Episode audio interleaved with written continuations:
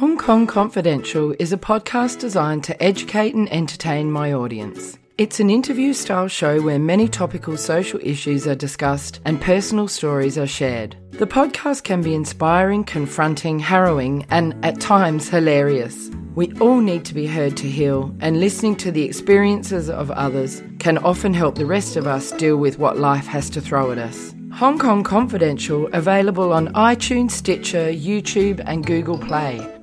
Hello, and welcome to another episode of Getting Better Acquainted Replayed. In this strand of the show, I showcase episodes from the first hundred or so episodes of Getting Better Acquainted, which went out in 2011 and 2012. There's a few reasons why I'm reposting these episodes. One of the reasons is that SoundCloud has removed the early episodes from my RSS feed, so you can't get all the way back to Getting Better Acquainted number one on the feed anymore. For a while, that frustrated me. I was kind of upset about it. Nowadays, I feel a little bit more ambivalent about that. On a personal level, the loss of those episodes from easy access on the internet, I mean, they are still there. They're all streamable and downloadable through SoundCloud, but they're not on the iTunes feed. I don't really mind those disappearing as such because when I listen back to myself for the first, whoa, I mean, at least 100, but probably more episodes of Getting Better Acquainted, the person that I hear is somebody that I rarely agree with, who is an incredibly different person to the person that I am now. I've got a different job, I've got a different sense of identity, I think different things about myself, I think very different things about the world. This particular Getting Better Acquainted replayed has its own reason for existing, though, that has nothing to do with what I've just said. So, the person that you're going to hear in today's episode passed away on Saturday. They had cancer, and as happens to people with cancer quite often, they died. I think they're the first guest who's been on Getting Better Acquainted who's died since the series started. I did put out an episode with a woman called Sheila who had actually died before that episode went out. But apart from that, this is the first person who passed away. And I knew Eric. I I knew Eric and loved Eric, as you'll hear in the conversation. And so it's very sad for me.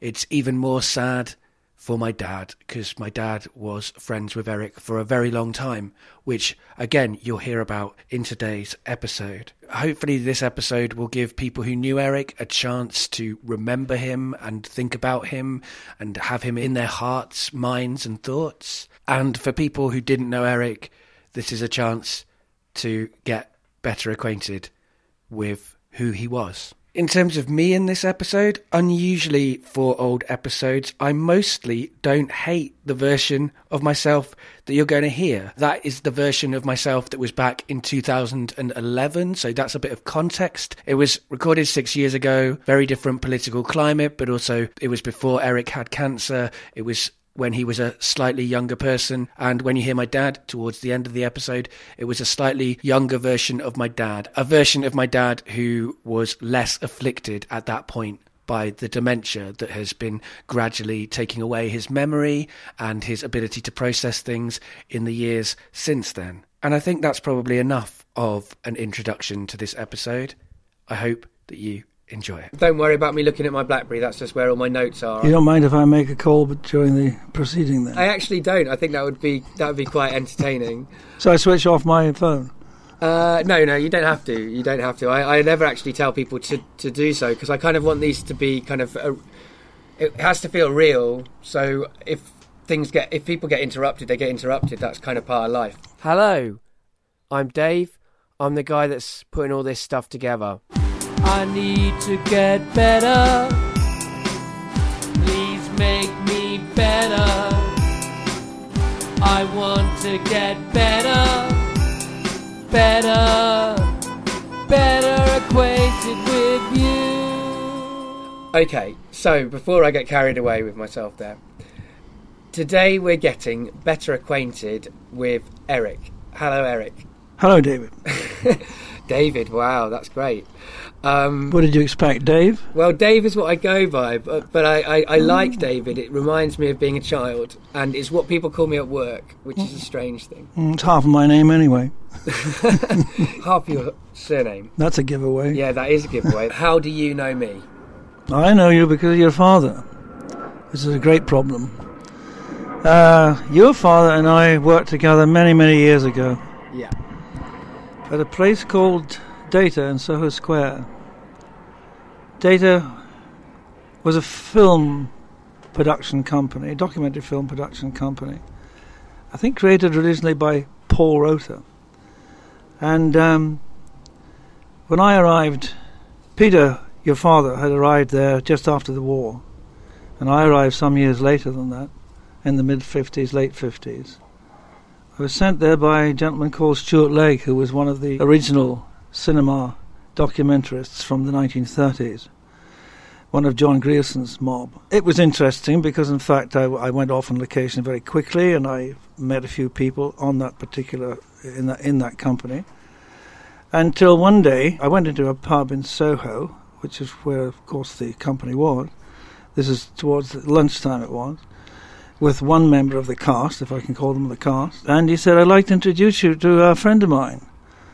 And this friend of his was propped up at the end of the bar on a stool. And he said, This is Peter Pickering.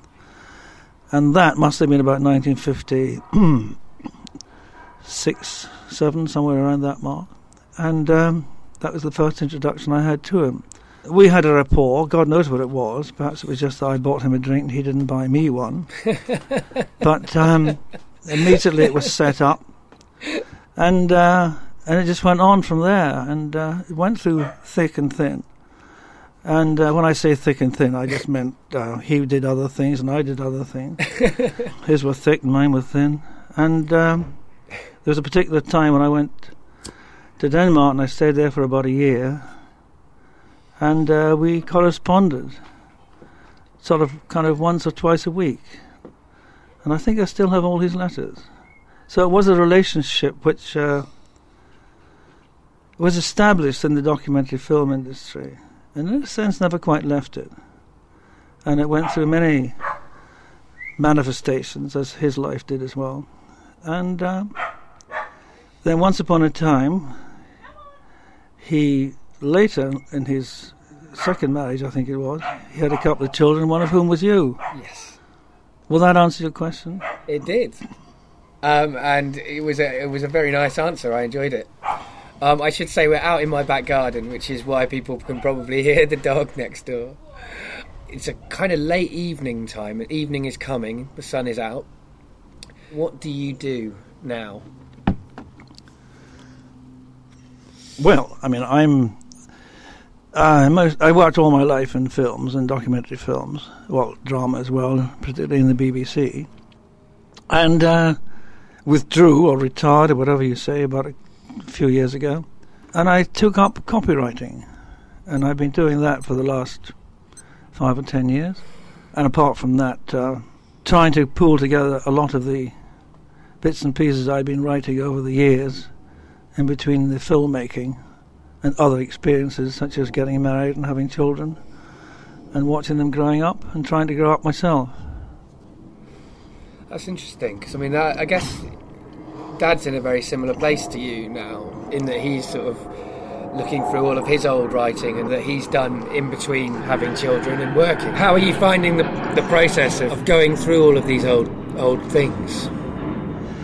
Well, um, I suppose generally speaking, confusing. But I, one would say that, wouldn't one? But if I can just paint the picture for a moment, it might explain it better. Because every time I went on location, which was many, many times, I would come back after the location was ended with an idea. And it might be for a short story, it might be for a play, it might be for a book. And I would hasten to the typewriter and bash away. And I only get so far before I went off on the next location. So these bits and pieces multiplied over the years until, in fact, there's an attic full of, to put it mildly, bits and pieces. Um, some of them are quite well developed, there are an awful lot of them. And I thought, well, one day, you know, when I retire and I inherit all the money I'm- I'm not inheriting, I'll sit back and I'll put them all together again. Well, it didn't quite happen like that.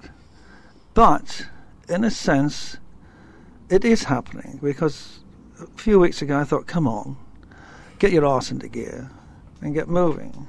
So, I went to the attic and sifted through oh, 10, 20, 30, 40 different projects and thought, wow. So I chose one and started to not so much bring it up to date, it was collated or collected because many of these articles or pieces of, writing I committed to typewriter and then scanned them into a computer 25 years ago when you had five and a half inch or five and a quarter inch floppy disks. So, in fact, the all of the stuff that's in that attic is now in many, many different formats. So, I didn't realize that the biggest task would be to start collating them, pulling them together before I could actually do some work on them. Second thing was, well, why would I want to do work on them anyway? They've been and they're gone. They've, you could move on to something else. But there was just this niggling f- feeling that, well, maybe something is worthwhile. And at least if you could finish something, or all of them, but I haven't got enough years to finish all of them, You never know. you never know. But um, at least if I did that, there would be. Oh, God. I hate to use words like legacy. Uh, but something just of yourself that you've physically left behind. Although, in fact, I will have left behind many films as well. It's not as if there won't be material there. If anyone, if anyone is daft enough to want to research it in 50 years' time or a thousand years' time, which I doubt. But at the moment, it's in its infancy insofar as I have not brought any one piece together yet, or Yeah. any one project together yet. But it's there to be brought together, and it may be brought together. And if I do bring them together, obviously they're not for publishing because no, no, no publisher would bother to publish them. But I quite like to you do something. know that either. Yeah, but I quite like to do something that your dad taught me, um, indirectly anyway. I'd like to get them printed. Self-publishing. Yeah, I don't actually mean publishing. I just, mean Just for printing. I just mean printing because you can print on Lulu, Yes. but you can also publish on Lulu, This is a, an internet site. an internet Lulu- site. Lulu.com. Exactly. It's it's kind of self-publishing, but you see, what I'm trying to do is excuse myself by saying it's not. I don't want to publish them. I want to get them printed, Yes. and you can do that. And they look like a proper book. Exactly. Now, it may be that if they look like if there's a shelf full of things that look like proper books, somebody sometime in the future might read some of them. But if they are in the condition that they are at the moment, which is dog-eared, coffee-stained bits and pieces of paper from 20, 30, 40 years ago, nobody's going to d- give a damn about them. They're all going to go in the bin. When you've printed those books, I would certainly like to read one of them, at least one of them, maybe more if I like the first one. It depends how long you've got. Well, it does depend how long I've got. You do indeed never know. Actually, I'm going to just check that it's recording, and I'm going to move it slightly. Away? I think so. Am I yes. sitting too close to it? I think you, yeah, a little bit too close. Well, uh, you see, perhaps it's better that I better turn because I have to be directly to it. you- well, it's not it's not that directional, but I, Oh, isn't it? Like you know it has quite a wide wide range. It looks a bit ridiculous today because it's got its windshield on and it's uh, looking like a big paintbrush. It's not. It's like a cat. I'm going to stroke it any moment. That's that's true. Well, I think it's a it's it's a little bit more intimidating than I like my microphone to be for people to uh, to be talking to. It, it looks kind of like a muppet or something. Yeah. What do you think about the the internet? That's one of the things that the internet has brought to the world is the possibility for people to self-publish in that way. Well, I do want to qualify that, David, because you keep using the term self-publish, True. and I keep refusing to use it. And I, I, I completely respect your, your decision to do that But because it- you're not it- publishing it, you're just buying a, a copy of a book for Yeah. yourself. I understand that. I- but but that site only exists. You can only do that. It, you can call it what you like. Absolutely, but you can only do it because of the internet. yes, because I could go to a hundred of these uh, private publishers, so to speak, and ask them to print up the book, and they'd charge me a fortune They would. or a few hundred quid that's, at they, least. that's what people used to do, and it yeah, cost them a lot of money. and money. there's still many of these films around. Absolutely. But I think it's because the people who actually send their manuscripts to them sneakingly hope that nevertheless they'll be able to push them on Yes. to publishing. yeah. I don't have any sneaking hopes. No, no, no. I, I don't need to. No, I mean, I'm not being pompous about it. It's No, no, just d- not necessary. when you were born, there was no internet. When you were 40, there was no internet, probably. no. And now it has happened. Yeah. How do you feel about that? As far as I'm concerned, I mean, I'm pu- this is a purely personal feeling. Absolutely. Yeah, yeah, yeah. Uh, No, I, I'm not trying to make a judgment about internet. I mean, uh, I think the whole thing is such a, an overwhelming phenomenon. Yeah. I wouldn't even be able to describe it to No, somebody no. from another planet. But presumably, if somebody came from another planet, he'd know about the internet anyway. Well, when I was born, there was no internet. I find No. it amazing. Yeah. I mean, people who are born now, they don't find it amazing, but I find it amazing. Oh, I think it's astonishing. Yeah. Uh, and it's kind of uplifting in a way to think that you know from Bell's telephone it eventually became the internet. Mm. And it's a long, it's a long haul and a short stretch, and I, I can't, still can't get my, not being a scientist, I can't get my head round the fact that it is there Yeah. and it does what it does, and I can access everything and anything that I wish from it, and it's an, a constant source of joy and amazement to me. But at the same time, I use it rather sparingly because I don't belong to pl- things like Facebook or I don't blog or flog or clog or whatever you do. I just uh, use it very practically in the same way that uh, when I first learned about the computer typewriter, what do we call it? The um, Uh, word processor. the word processor. Thank you. I remember I resisted this for some time because, of course, it had this sticking block, I should think. I thought, well, wait a minute. If I can alter anything at any moment, then the fluency's gone. Mm. So that was the, one of the hang-ups that we all have at the beginning, or certainly I did. I think there's some truth to that. I think you write differently on a computer than you do by hand. Oh yes. Um, oh, I yeah. never, I've never used a typewriter. Yeah. But I've, write, I've written by hand and I've written on a computer, and they're completely different things. Oh, absolutely. And now so much of my typing involves copy and paste and stuff like this. Yeah. That, that was never part of when I originally learned to write, Yeah. on, even on a computer. Hmm. Like that, and and these things change the work. It, it, they change what people create. How do I- you? I, I- mean, do you think that's true? Oh yeah, because uh, well, let's let's look at it this way. I I spent my life on a typewriter, Mm. um, and when I say a typewriter, I mean a machine that you have to physically hammer Yes. in order to get your words on it, right? Mm. And my children will tell you that their childhood, one of the sounds of their childhood, apart from Tony Hancock's, was hearing this thundering upstairs in the attic. And every time I came home from wherever I'd been, you know, they heard the same thunder. They had the, the, there's this idea of these children, way down below in the basement, wherever they were, hearing this thump, thump, thump, thump, thump, thump, not quite knowing what it was, but that was the sound of dad, Yes. right? Okay. There's another aspect to it that when I eventually went onto the computer, or whatever we call it now, the word processor and the computer, something didn't work for me. I thought initially it was the fact that was allowing me to edit too easily and quickly, until I discovered it wasn't. What was missing, and it's still missing today, is the physical contact. Now, hold on a minute. When I write, when I think, I write usually on paper with a pencil, pen. But when I think on the typewriter, as I used to do, and then come back into, or come forward into the computer, then I am actually operating on a machine that is not sensitive to my body.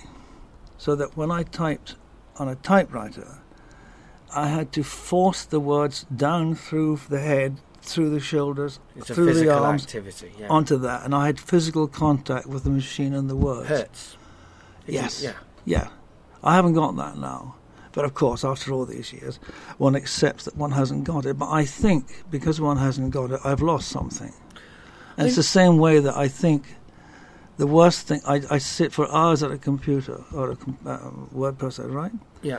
And I think that is detrimental to one's writing. I think one should be standing up. Okay. Dad stands up.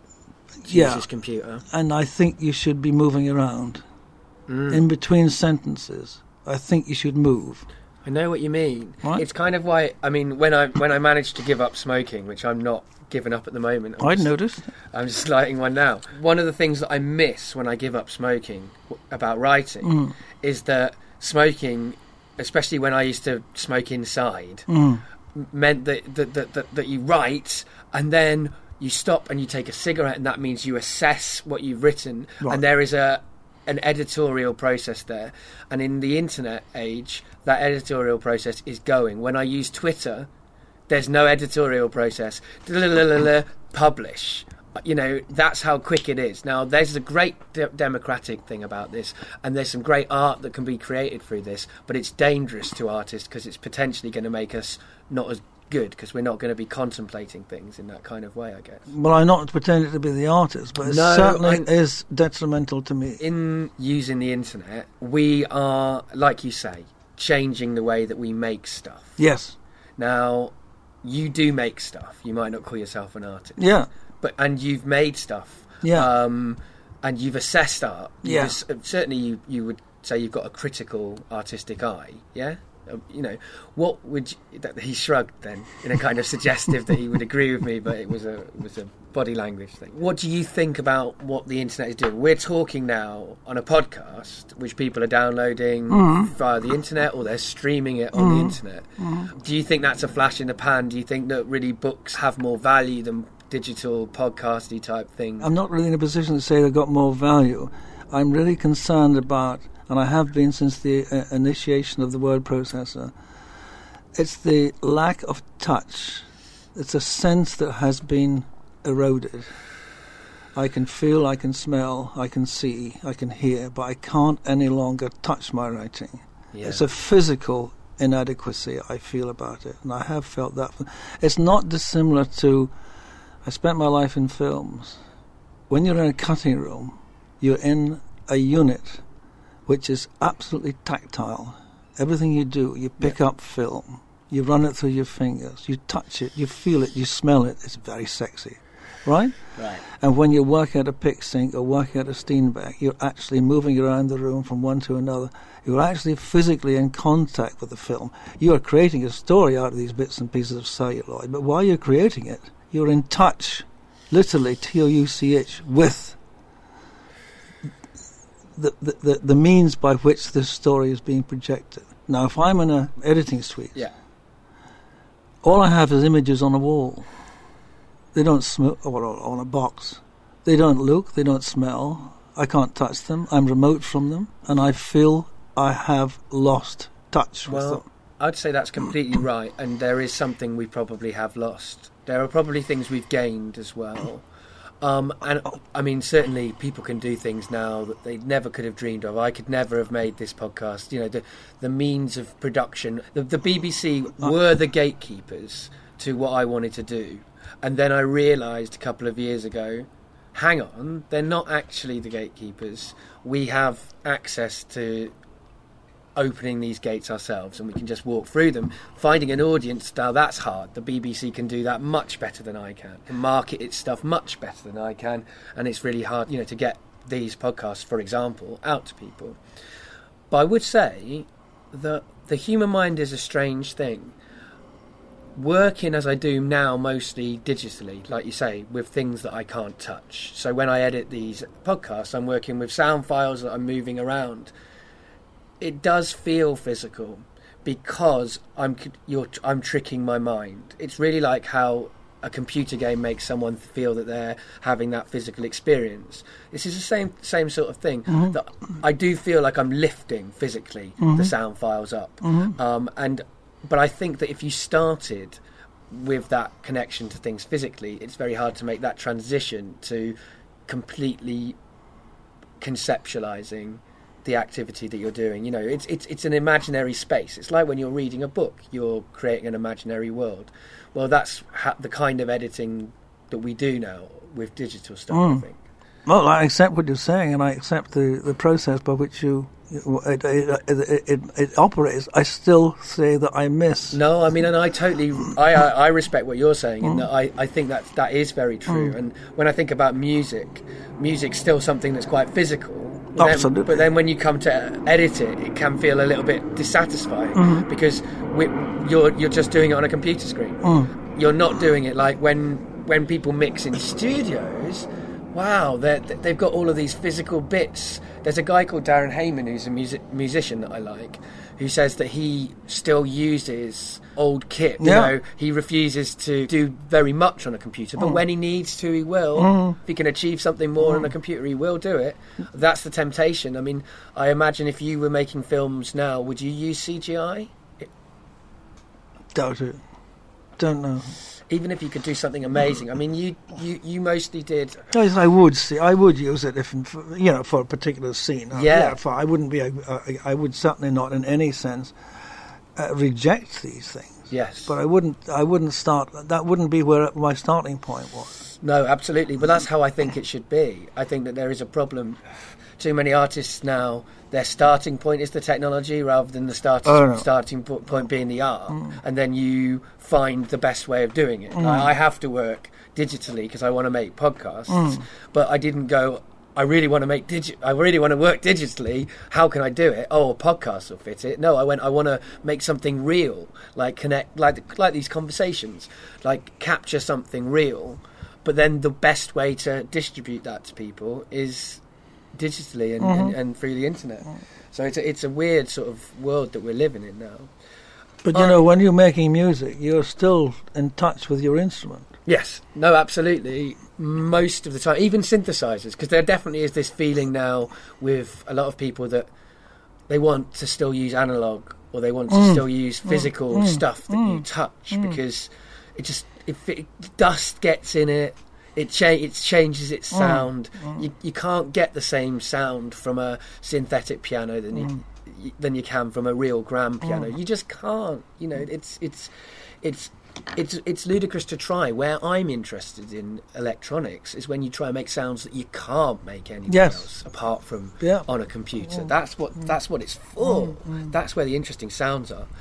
Anyway, I slightly digress. I was wanting to talk to you about the BBC Oh, because didn't you work for the BBC a while back? for many years. Yeah. And what did you do it when you worked at the BBC? I was a producer and a director. Of it was both Document- non-fiction and Yeah, fiction, wasn't yeah, it? yeah. You, you documentary and fiction. Yeah. yeah. Hmm. And w- was it film pieces then? What- Well, I did both because, in fact, I started off on film. We started off on film, which was, of course, 16 mil film, as distinct from 35 mil, which is what I was shooting with when your dad was around at Data. By the time the television, well, uh, BBC came into being in the 60s, really. You don't really need to worry about it too much, Eric. Is it directional? What's What's nice is the only other person who's been as aware of the microphone. I think, in, espe- i- i- in fact, you're probably the most aware because you're aware of the kinds of things I'm going to hear in my headphones as well. So you're sort of aware that there's an aeroplane coming across, uh, and that it's going to sound sound up. Most most of my guests aren't really aware of that because they don't they haven't worked with sound equipment before, but you have. The only other person who was aware of the mic, I thought, was an actress. Mm-hmm. Who, of course, because mm. that's what she does. She mm. speaks into a, a microphone. Yeah, yeah. But most people forget about the microphone. Oh, well, you know, not not not, not ex film people. Yeah, I know exactly, and also it's got this stupid hedgehog. yeah, I know, that's all right. I'm used to that. So anyway, Yeah. so you made film. So we made films, uh, well, 60 mil films. 35 mil was far too expensive for television. So we developed 60 mil film. Well, 60 mil film had been developed before. But uh, eventually the BBC took 60 mil as their sort of uh, standard. What's the word? Standard film uh, is another word I'm looking for. Standard means method of uh, of recording. Uh, quite apart from the studios, of course. And most of our, my stuff was done on film. But I did what they called at one time a conversion course, and that meant they converted me from being a film director um, with a 35 or 16 mil camera, single camera, to a studio director, which is uh, internal in in studios when you're using four, four or five cameras. Did you enjoy that change, or did that? I enjoyed it very much. It was a totally different experience because in, in film, you see, you if you're doing drama in film, every single shot you're in charge of, and uh, you know every time you complete a shot, you change the angle, you you start another shot.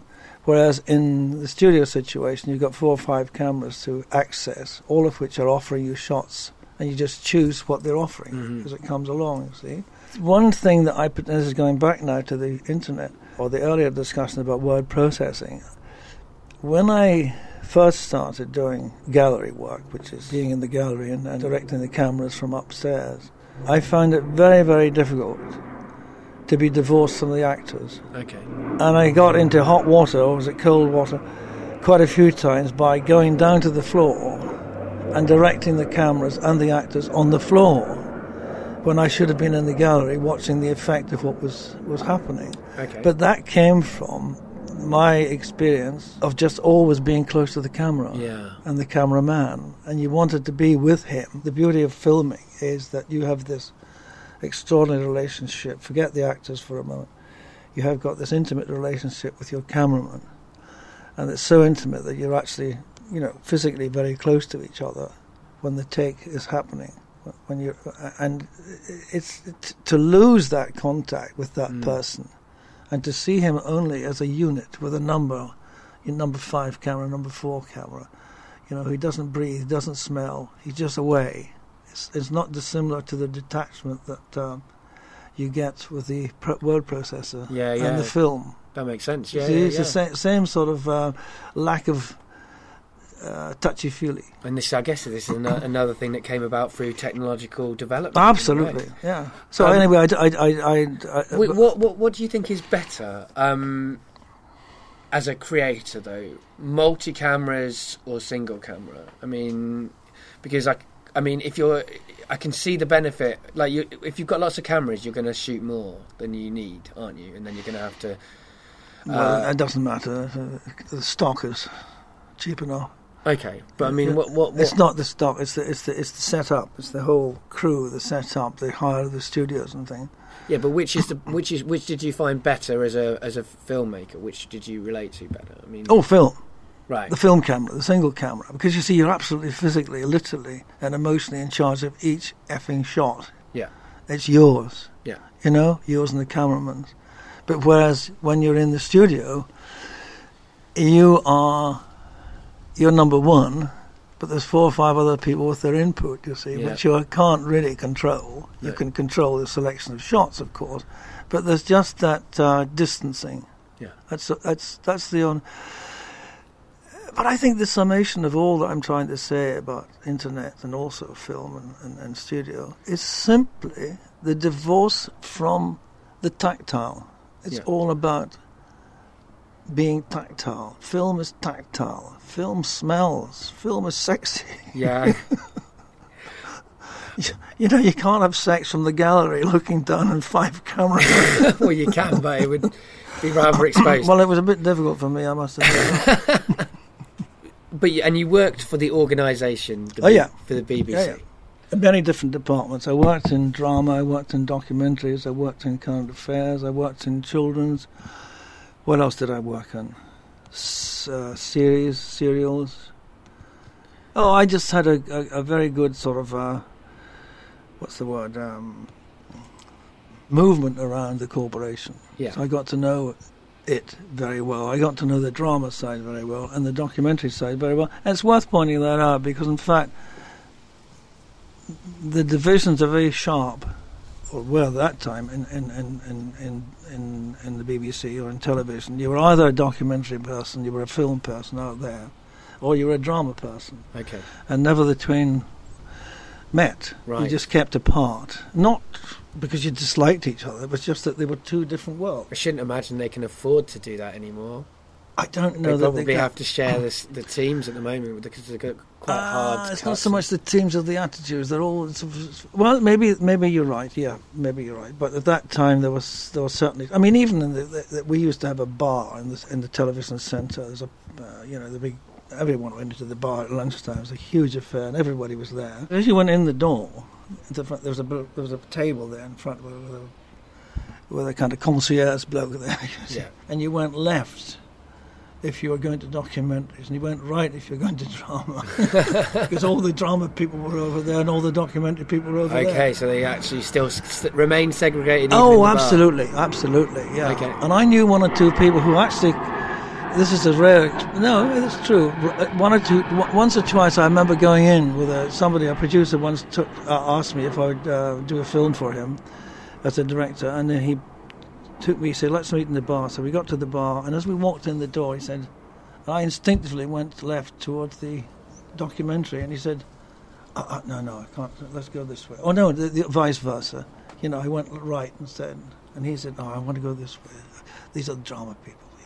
And oh yeah, there was a there was a very distinct difference between Wow. yeah, but I mean nothing unpleasant. It was just that they're two different um, mediums. When Reith created the BBC sort of idea of the BBC, the kind of ethos of the BBC, love it or loathe it, there was a kind of integrity to it, what the BBC was about. You know, betterment, bettering people's lives, serving the public.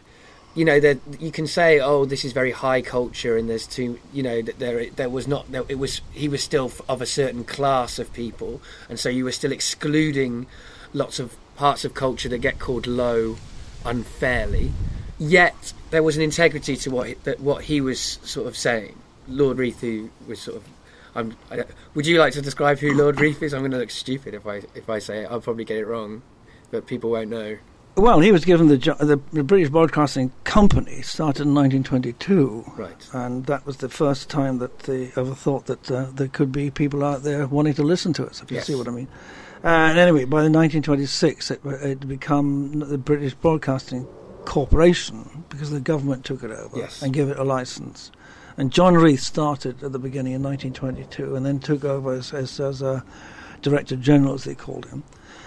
And uh, he had a very, very strong sense of duty, almost, I should Mm. think, to to the nation, which was to entertain and to educate, and he meant that, I think, in the most uh, in the in the in the kindest of ways. Um, Yes, I think so. Yes, I mean, he, he was uh, he wasn't a philanthropist, but he sort of he, he he obviously had this vision that he could see sound perpetrating and being broadcast, literally, to millions of people who, until that time, didn't know anything about any of these exact- subjects he was going to give them. exactly. He was going to introduce them. To, uh, uh, they were they were to be introduced to everything and anything that we thought would be of interest to them, Yeah.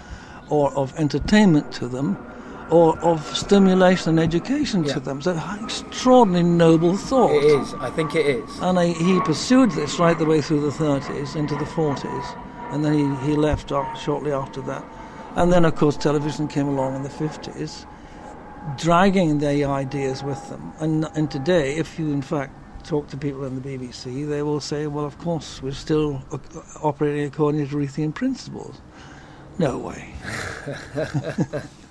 but that's, that's probably another long story. Well, that that's a story we can go into. Well, fundamentally, what happened was that in the 60s, BBC found its feet as a television company. But I mean, company in a literal sense of the word, not in a sort of uh, business sense of the word, right? Yeah. Until that time, there were television cameras and they were broadcasting news and the Derby and probably the Queen's wedding or whatever it was. But by the 60s, they had had to find a bigger variety of outlets Mhm.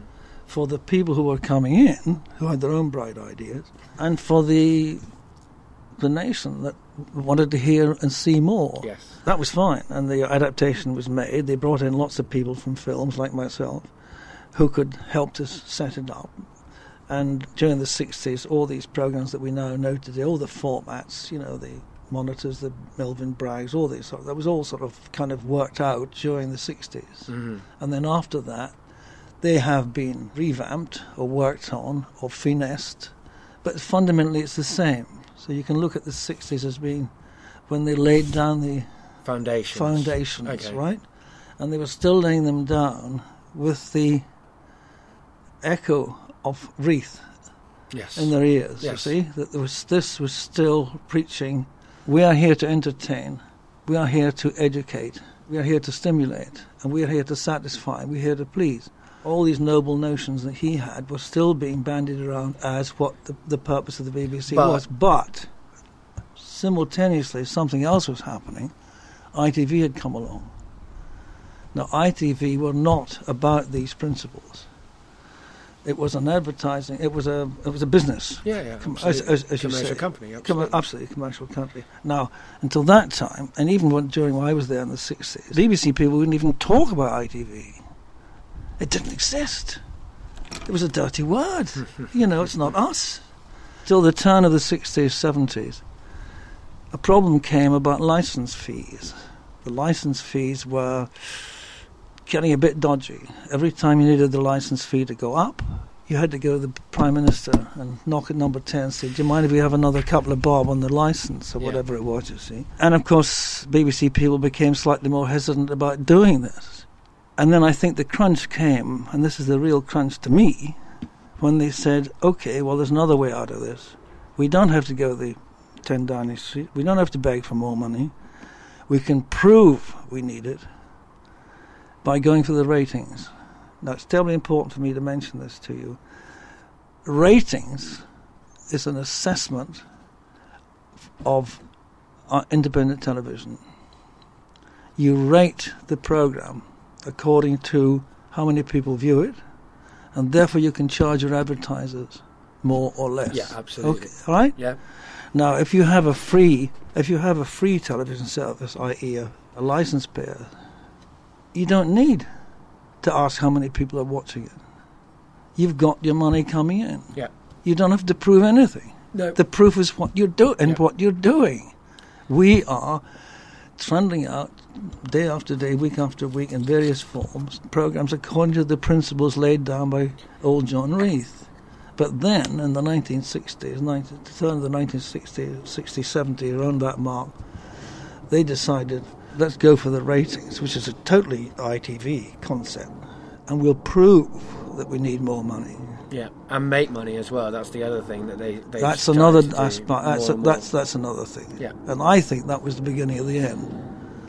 Because I, uh, BBC to me today, you can quote me on this. You're quoting me, obviously. It's a commercial organisation. But you can't eradicate a culture as cleanly as that. No, I, So I mean, and, and I see this. I mean, the same thing is the case for, for example, within the library service where I work. Mm-hmm. there is always this weighing up of the need to give the taxpayers as much knowledge as possible and to provide them with what they will pay for. You know, it's always a balance that the library service has to try and find between buying books that no one wants to read because they might be valuable in the future and buying lots and lots of books that will go out all, all, all the time and stuff like that. That's the sort of situation that the BBC is in now, because there are people who still have the principles of public service. There are still they, they're still trying to hit. They're not just trying to hit ratings. They're also trying to hit demographics, aren't they? They, they have to appeal to this person. They have to appeal to that. They have to provide services for the for everybody, and that's a good principle. The demographics mm. principle, I mm. think. Mm. Um, we should be trying to make our publicly funded media work for the whole public. What, what, you shouldn't be paying them private salaries then. well, that's a good question. I mean, I think that the most disgusting thing for definite about the BBC is the salaries that it pays to pretty much everybody over forty thousand pounds a year. Absolutely. Everybody that gets more money than that shouldn't be paid that much. For example, you could say that that is the same within all councils, that everybody that gets paid very high salaries who works in a council probably shouldn't. But that doesn't mean that we should hmm. cut the basic services because the basic services are so important, so hmm. fundamental. Hmm. And my thing with the BBC is I consider it to be a public service, and it's better to have the BBC than not have the BBC. I'd want to reform the BBC massively, like in what they get paid. What you're saying about ratings that makes a lot of sense. And you know, uh, it's probably an unwise thing for me to say this because I'm obviously somebody that wants to get my work on the BBC.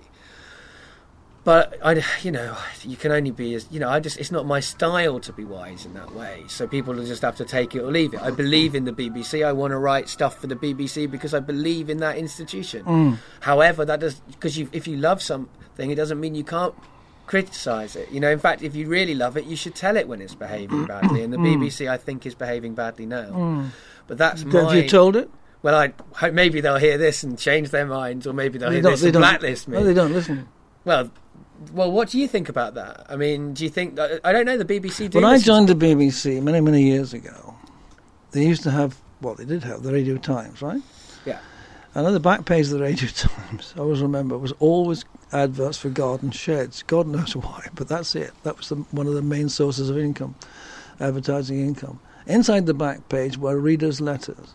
right? And I used to read these religiously every week. These were letters written in, for, but not readers' letters, listeners' letters. Yeah. They're written by listeners, questioning things. And every time, each letter had a little bit, two or three lines underneath, which is the reply from the, the relevant producer or director or whoever. I don't remember in any of the, these years 10 years, 12 years, 15 years I don't remember ever, and I, I'm sure I can prove this physically, any reply saying that I was wrong. The Okay. producer. Yeah, well, not, I mean, not one, okay? But nobody can. These No, wait a minute. I mean, T- well, no, yeah. that's not these days. This is the 60s. Okay, well, maybe Okay, ever no, since today. Then, Today, you will find on these uh, Roger, what's his name's program, he always comes on with um, feedback. feedback. Aha, yes. Exactly. With, uh, Roger- Roger, Bolton. Roger Bolton. Wow, look at that! Roger- look at that! No, Roger. Listen to that as a podcast, mind But you. Roger Bolton has every week someone from some department to come in and answer somebody's question. yeah, And I've listened to it for years. No one comes from, from the department and says that he made a mistake. sometimes they say we ma- some mistakes were made, but blah blah blah. But they- there's never a forthright. They'll never be completely. They can never be wrong. No, No. And that's that's a terrible weakness to me. so that's Why don't they just say, look, I th- yeah, I think we probably blew it there. But, you know, the point is that the great thing about the BBC is that it gives you the right to fail. But why don't they also say we weren't wrong? It's correct to make material that not everybody likes as well. Well, That's another that- thing that they need to say. say I think that they need to say yeah, they, they they need to say that when they're wrong, but they also need to say when they're right. Yeah. Because what happens with this kind of communication, and I guess why I say these days is because it's it's prevalent across Mm. um, lots of different occupations, is that that you, you can't say no to the consumer. Mm. That's the basic bottom line, and you're right because the BBC are a company. They can't they can't say no any, anymore, and they can't say we're wrong either because that's another thing companies can't be. Companies aren't allowed to be wrong, are they? I mean that's the thing. But they were they were allowed to be wrong in the 60s, but they, they still wouldn't admit it. Do you think they were allowed to be wrong in the 60s? Of course they were. So now everybody. There's a lot more PR now, I guess. Oh, so that yeah. covers everything. Oh, up. yeah, yeah. But the BBC were doing PR even then, you're saying. Yeah, So maybe they were at the forefront of the. I guess they're a media company, so they do have to worry about the way that the the public relates. Well, there was a there was an arrogance. I have to admit that there was an arrogance then when they thought, well, wait a minute, you know, Well, you- the, the Parisian principles are all very well, but I mean, we know. we know best. Well, yeah, we know best. But then Reith, that was, I think that's part of the problem with Could Reith be. originally. Could Like, be. I agree that it was noble, but he did think I know best. He was uh, initially the BBC was. I mean, I watched a documentary about this quite recently, and originally the BBC was the arbiter of taste in that it would show what you know the music it would play would be the music of But the no, that's not entirely true because in the 30s they were always playing classical music, yes, in the third program. But they did, there was an awful lot of what we would have called now, we would now call pop music. Yeah, Oh, yeah, and they were, f- listen, you know, f- programs like I don't know what they're called, Forces, Sweethearts, or something. I don't know. Uh, You would, you would. so they did have something even. Oh then, yes, you would you, you would ring in and ask to, to, uh, for Bing Crosby to be played and so and so to be played. You know, all the stars of the thirties. Oh, well, that's good. Oh yeah, there was a forces. There was a lot of during the war. A lot of these programs that were That's good. broadcast to the. To, That's good to- too. to- I guess yeah. that is very good. But what I guess where they're not going, or where they weren't going then, was into the pockets of society that are not mainstream as well. I mean, that's one of the things that that, that sometimes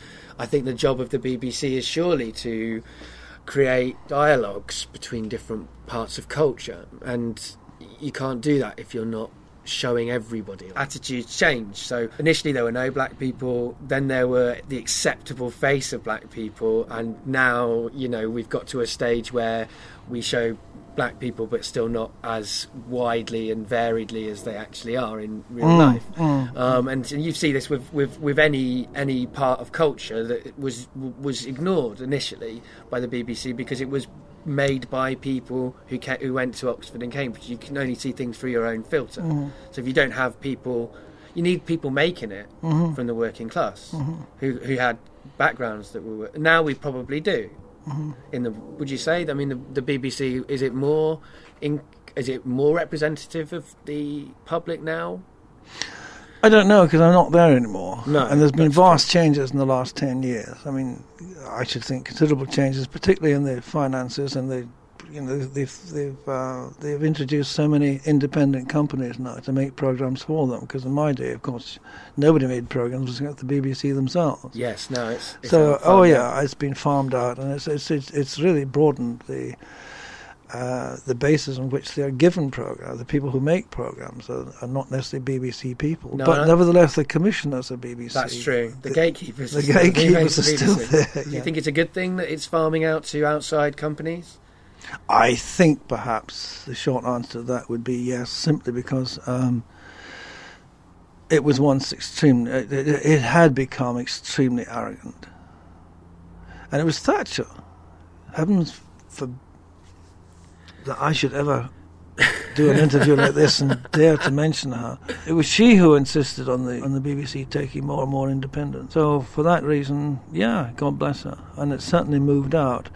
But you see, you move out in various ways. You still move uh, many of the independents, and this is probably one of the flaws. You see, many of the independents companies to whom the BBC found work at the beginning, that's the 80s and 90s, were actually BBC producers who took early retirement.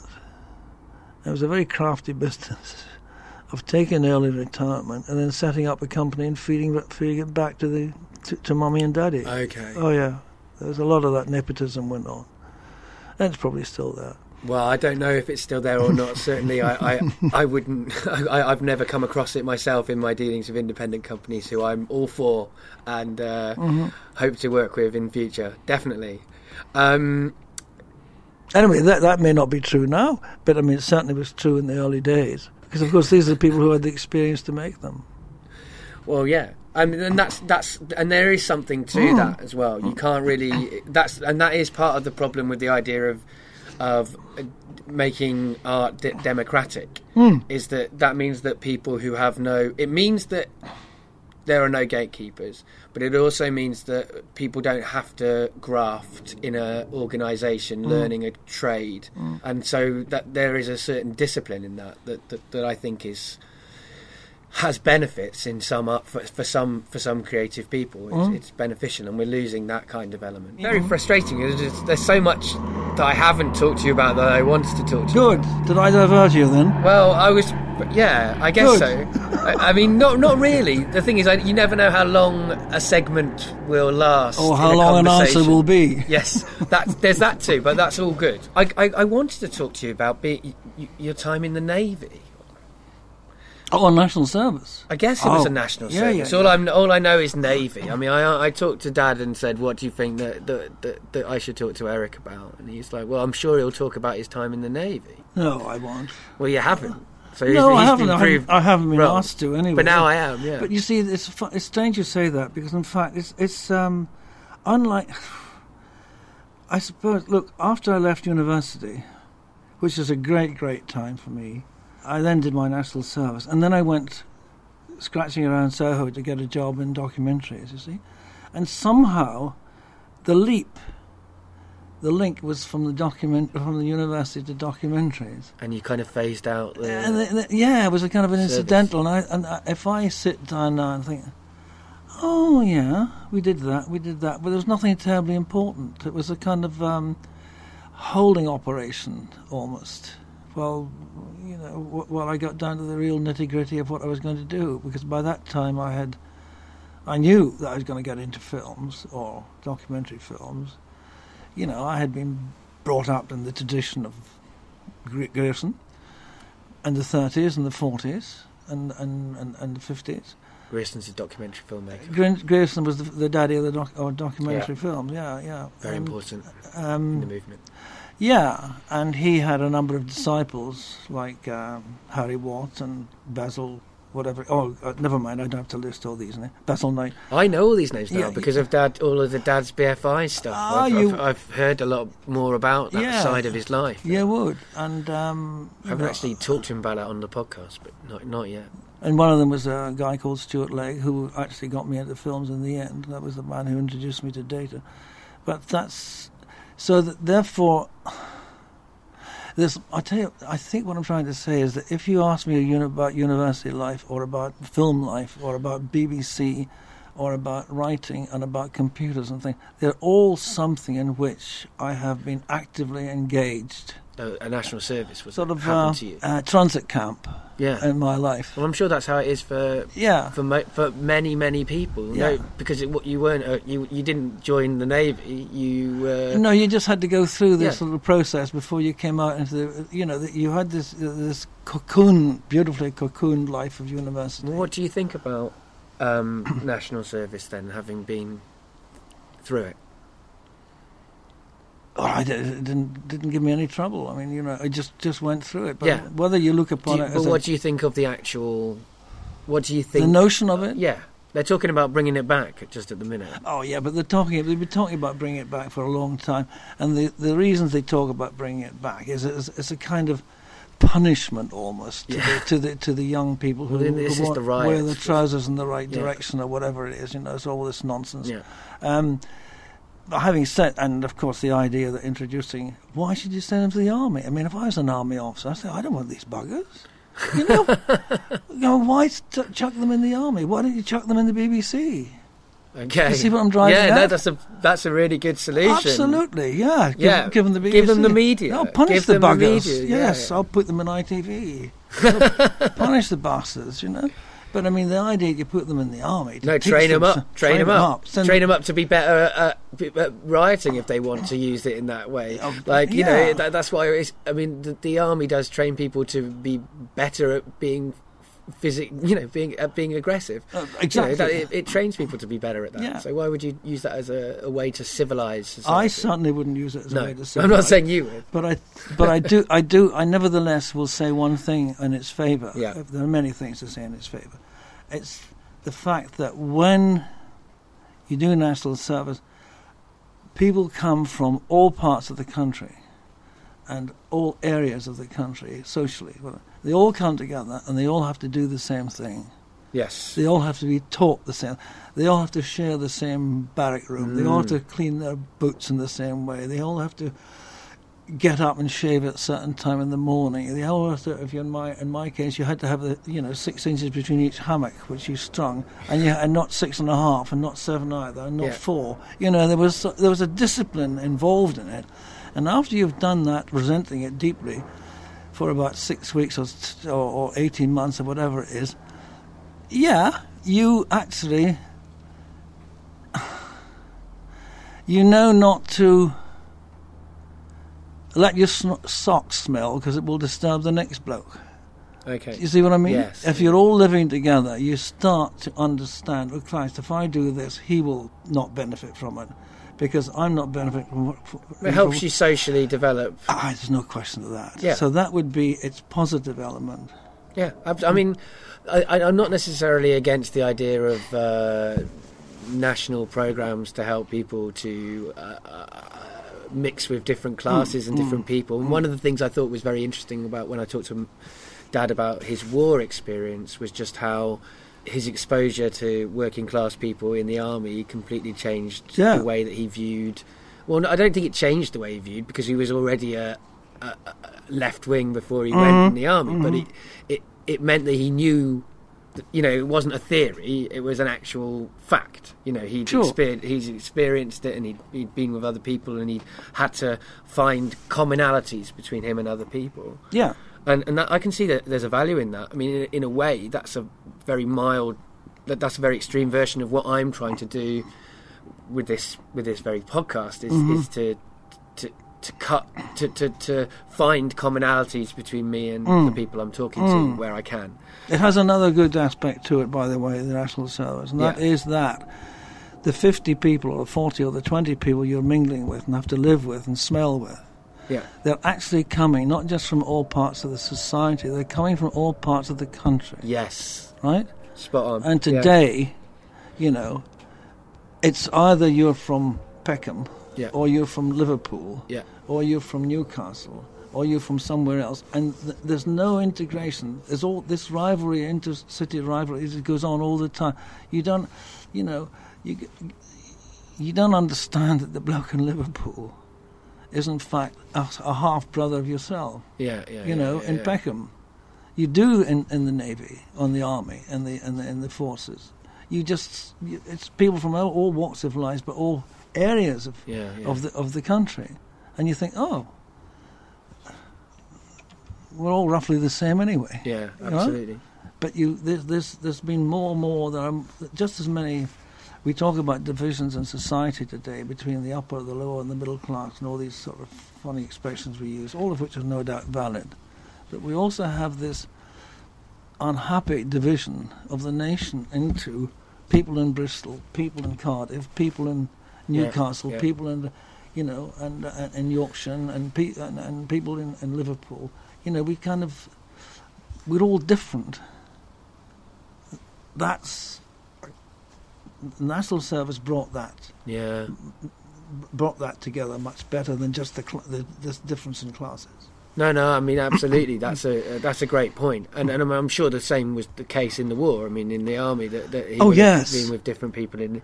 Yeah, I mean, I, I, I- and you, you're absolutely right. I mean, I feel quite lucky in that I've lived in so many parts of the country Yeah. that I don't have that that kind of feeling about things. yeah, but you're unusual. Yeah, exactly. No, Mm. I'm, I'm aware of that. So I'm, I, I know I'm lucky to have had it. But I guess everybody of your generation who was a man that would have been in in in, uh, in national service, Yeah.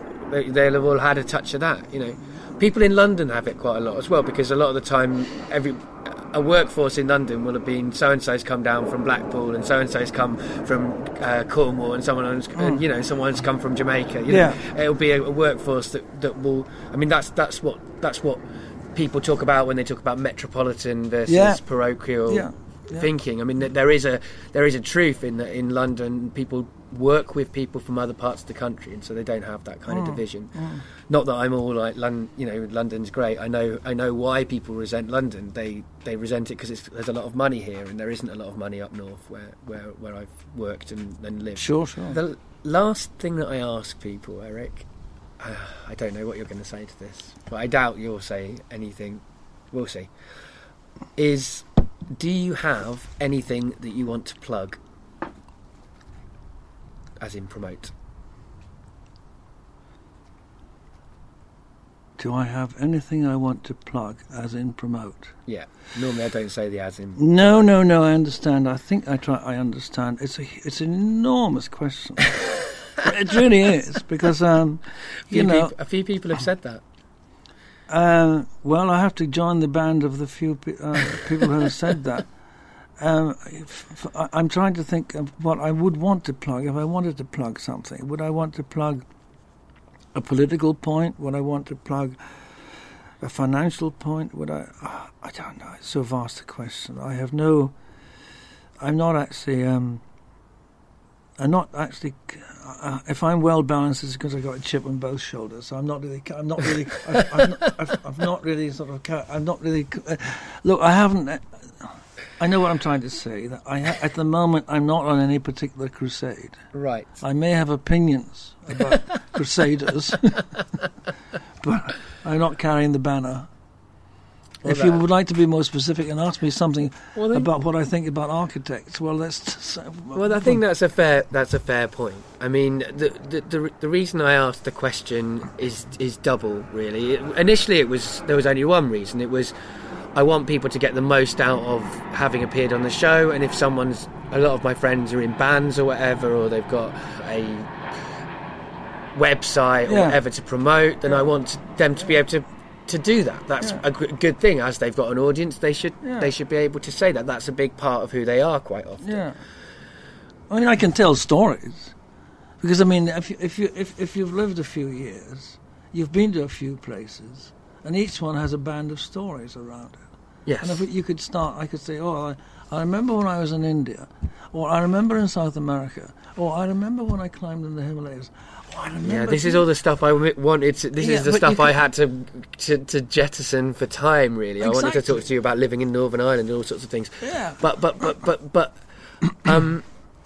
So the and the other the other thing that it's become about is that a few people took it the way that that, that you're saying really is a, an opportunity to say something, you know, like one of my friends said, if you believe in something, act on it. Don't just have the belief. I don't know if this is good advice or not, but this is what she said. Yeah. Um, and uh, you know, other people have, have have said things like that. But I mean, if there's nothing that you have that you want to plug, you don't have to plug it. You can say no. Question. Oh, I could plug a dozen things if I was given the lead. I thought, oh, we're talking about this, we're talking about that now. Yeah, well, I mean, what I feel is so and so and so. Well, I mean, okay. there's Well, no- no, considering no, what we've talked about today, there's nothing that you want to. No, I don't think so. I mean, I think you've very clearly kind of promoted some some opinions and points of view today. So I guess you've already done it a little bit. Everybody normally already has. I don't know. I've just answered some of your questions. Yeah, but the thing is, answering a question is reveals. It reveals. Asking a question reveals as well. A- a- anything that is said reveals of the person who says it. So, anyway, you don't have anything particularly to plug at the moment. No, You don't have any writing or anything about that people can get hold of, or films that you want that are available for people to get hold of. Oh, if I went to the BBC, I could I could get copies of all my films. Yeah, it would cost me about 150 quid a time. Yeah, I had a similar emotion when I went to an awards ceremony, and I was really glad. And then I found out how much you have to pay to go to the actual ceremony. I know what you mean. Yeah, yes. It's, I think it's also a question of well, okay. Uh, look, I, I did the, I did all these films. I'm not sort of standing up saying I did all these films. You know, you must come and see my retrospective Yeah. at the Curzon Theatre. I mean, you know, one isn't in that class. Uh, one did a job, and um, I was very happy in doing the job, very privileged in Yeah. doing the job in many ways. But it's not available for you to to get to get other people to go to. That's the thing. That Well, I don't.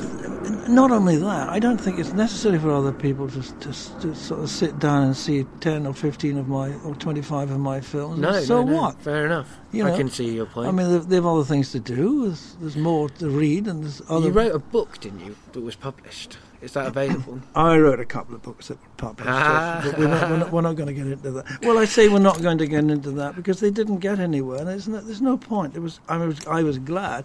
In fact, I'd written a number of short stories about the Second World War, and humorous or se- not was semi-humorous, and they were broadcast to the BBC. And um, and then this publisher came along and said, "Here, look, can I publish these?" And I said, "Yeah, sure." He said, "Well, we need a few more." So I wrote a few more, but it was an extraordinarily hectic time, and they produced them. I wrote and wrote and wrote and wrote at one summer to fill the quotation that was needed, and they, because of the publishing problems they had, they had to they published it without my without my editing it. In other words, I just sort of wrote it about 125, 140,000 words, and they should have been. I sent it in thinking they were going to say, "Well, that's it, that's fine. Now we're going to cut it down. Now cut it down to so and so," and it didn't happen. Oh God, an editor's so important. I mean, Ah, and, and that was a very. And apart from the fact they put a stupid cover on the front, which is just, it was yuck. But never mind. That's what uh, I'm always worried about. Yeah. I mean, uh, that's what I really do worry about. Sometimes I think, well, you know, I'm, I'm, I want these things to get published, Hmm. but then what if they, what if they get published so, you know, so badly that it makes me cringe and, uh, well, that's a shame. That was, a, that was a dreadful shame because there were some good things in them in both these books. There was published another one as well, and there was there was some. Yeah, I will say it myself. Yeah, there were some good things in them, but the, certainly in the first volume, it, it didn't come through because it was so cluttered. And uh, so what? There's no crusade. No, I mean this is this has been probably the the most involved plug section of the show that, that I've had, which I think is a good thing. It's good to have uh, the concept of plugging challenged a, a little bit. Have I Um, been plugging? No, well, what what, what you've been doing is not plugging. and the, The last thing that I say to people to end the show is, do you want to say goodbye to the audience? Well, if I would say goodbye to the audience, if in fact I had even said hello to them, Well, yeah. Well, but I haven't even, I haven't actually met them. you've yet. never met them, so you, okay, No. you can not say goodbye to them if you want to. But I mean, if you are uh, s- so stuck for something useful to do that you will listen to this, well, good luck to you and goodbye. Goodbye. So do stay listening. This isn't quite the end of the episode. There's a bit extra which was taken from episode 34 of Getting Better Acquainted, which was the next episode in the series after the one that you've just heard. So these are some highlights from a conversation that I had with Eric and with my dad later that night. We're all a bit drunk, so there's a little bit of a different kind of energy to it. In that episode, if I was to play you the full episode, I like myself a lot less, but in these clips, I'm still uh, a version of me that I can just about get behind. Today we are getting better acquainted with Eric and my dad. Hello. Hello. Yeah, one of you managed it. Hello? Oh, yeah. Hello? Is there anyone there? Hello. The first question I ask people, I can't ask you guys, really, because you've both answered it on different different shows.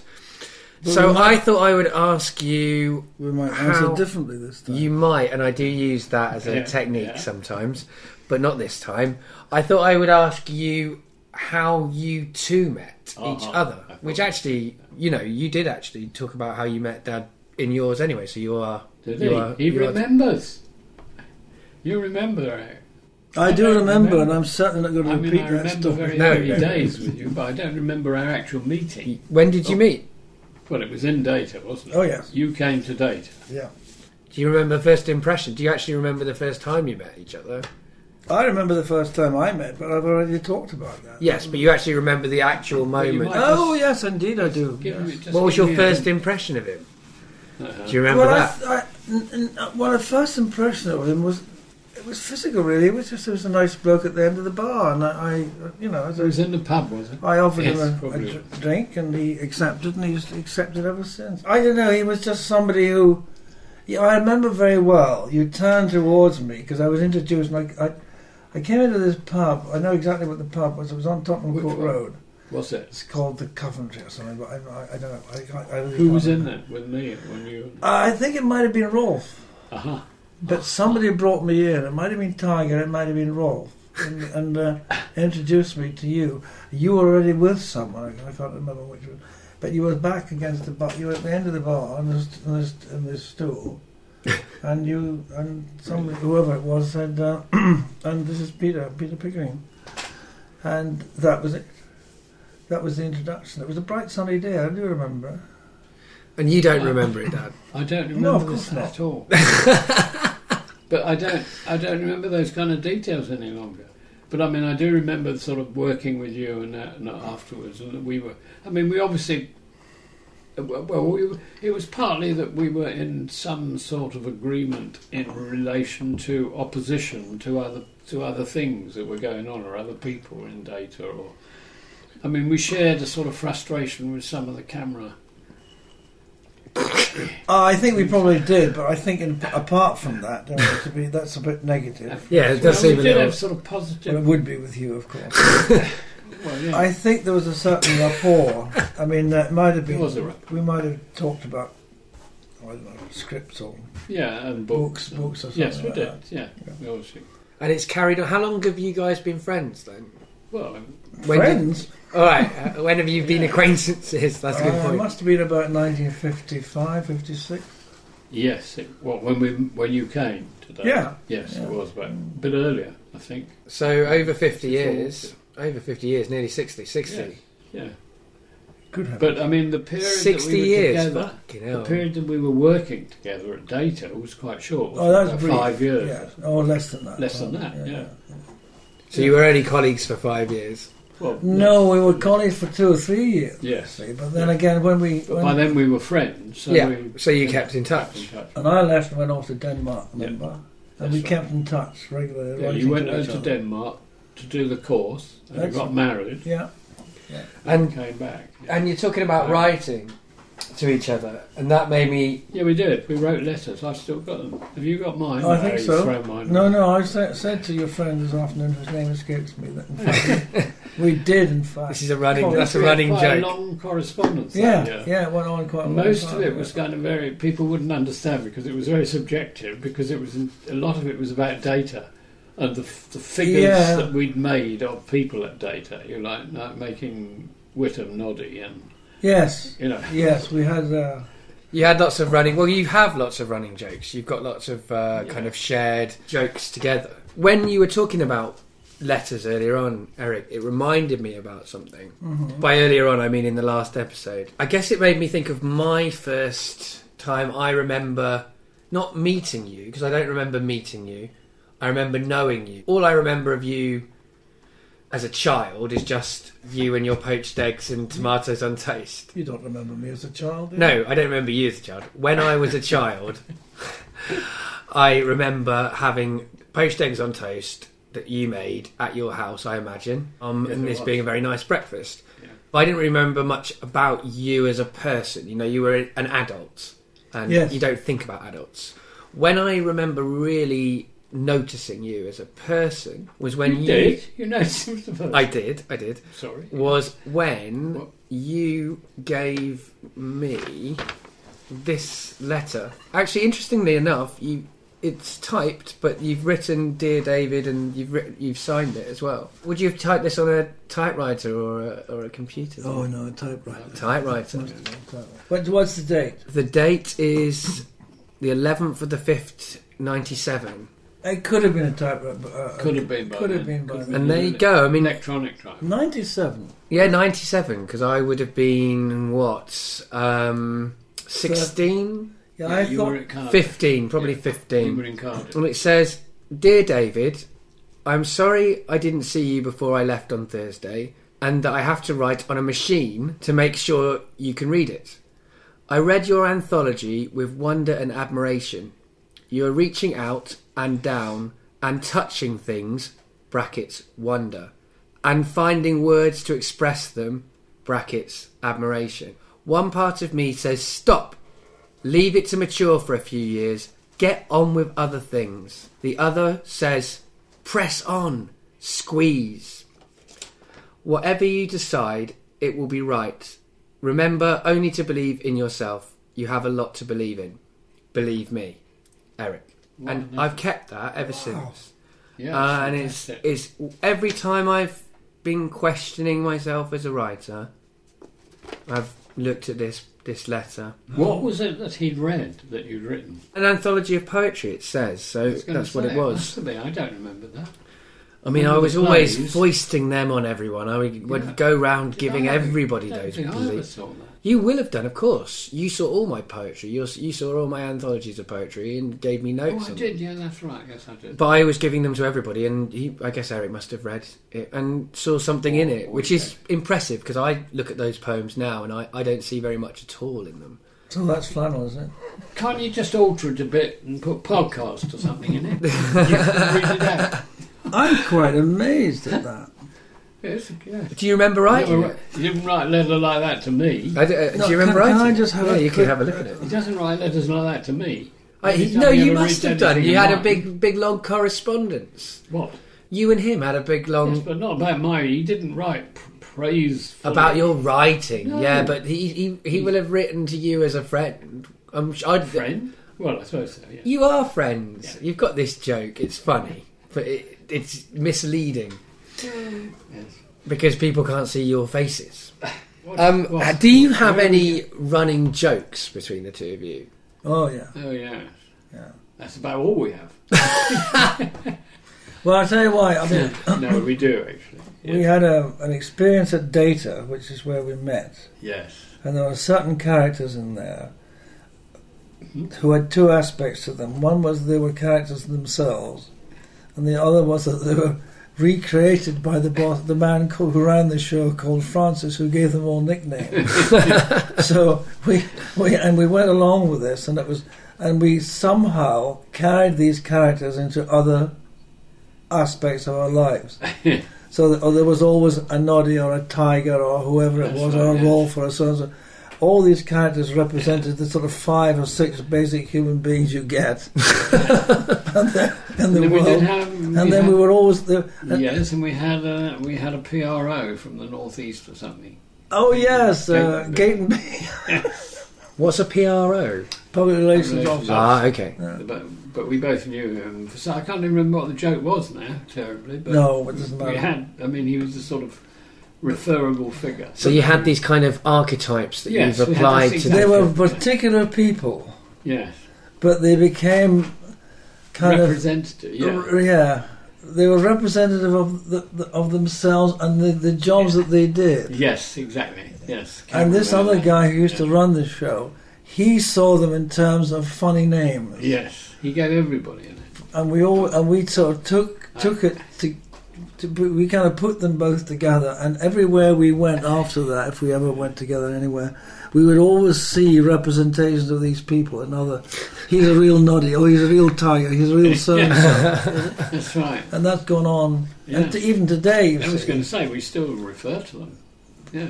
So he's, he's carried over into. So when I phone him up, I'm always printer. saying to him, uh, "Mr. Pickering, uh, uh, oh yes, Caxtons are still here. We can do that for you, Mr. Mr. Davis Davis." is one of our oldest players. That's right. You, That's how we always refer you, to. you, you do always talk to each other in very kind of. Um, sometimes, it, sometimes when you when you when you talk to each other, or when I see emails going between the two of you, it, it's a kind of it's a sec, it's a, not a secret language, but it's a shared language that you've sort of built up over. I guess as we've determined, about sixty years.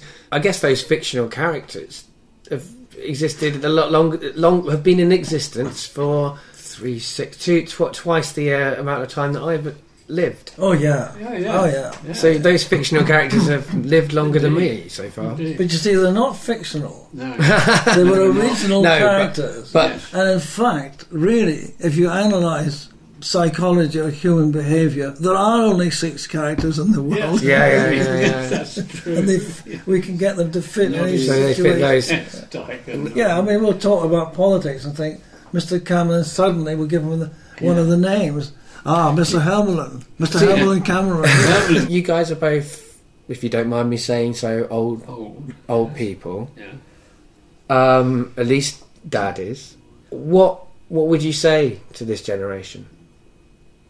To who? To your generation. Yeah. We're sorry. oh, I, Good luck. You think it's your fault that it's not No. got better? No. We're, we're sorry that, that for the future. You're, you've we're got. sorry for you. Yeah, Good Okay. luck. that's nice. yeah, I would echo that. But I'd also say, look, do you mind opening the door and letting me in and telling me what you feel? What do you mean? That's it. To the you'd like to say that to the children? Yeah. To the children today? Just, just talk to me. I mean, we we we may look oldish, we may look, you know, Yeah. uh, hideously. Uh, what's the what's the word? Not repulsive, but away from you, Yeah. different from you. But we still have these these things going up here, and uh, we're not actually worn out No, no, as no. people, absolutely as minds. No, no, absolutely. And uh, I would like very much to engage with you, not to teach you, but to answer any questions you like that you think I could answer. no, I think this is important. I think. But at the same time, I'd like very much to understand how you think.